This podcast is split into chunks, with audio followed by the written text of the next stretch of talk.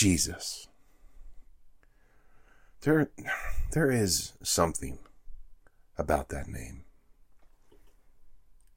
Master, Savior, Jesus. Like the fragrance after the rain. The kings and kingdoms will all pass away. But there, there is, there is something about that name. Jesus. This dude deserves our respect. There has never been a more battle hardened warrior or a more tender and humble man. He showed us how it was done. I mean, he was kind, was loving, he was compassionate, and he allowed everyone around him to make their own choices. And he tried to help out as much as he could, wherever he could, which was uh, quite a lot because he was Jesus, the Son of God,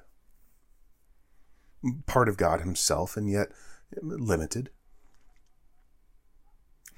He left heaven of his own free will to come to earth on a rescue mission.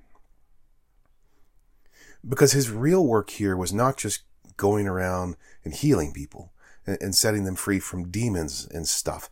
His, his real work was much, much bigger than that.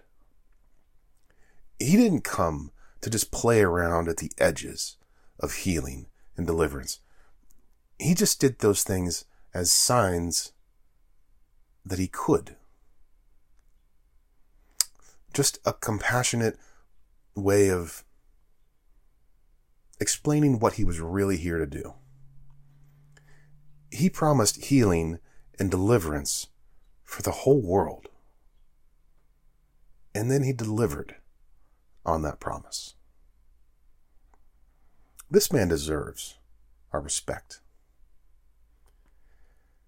He lived a fairly short life, but a very full life, and then he died for us.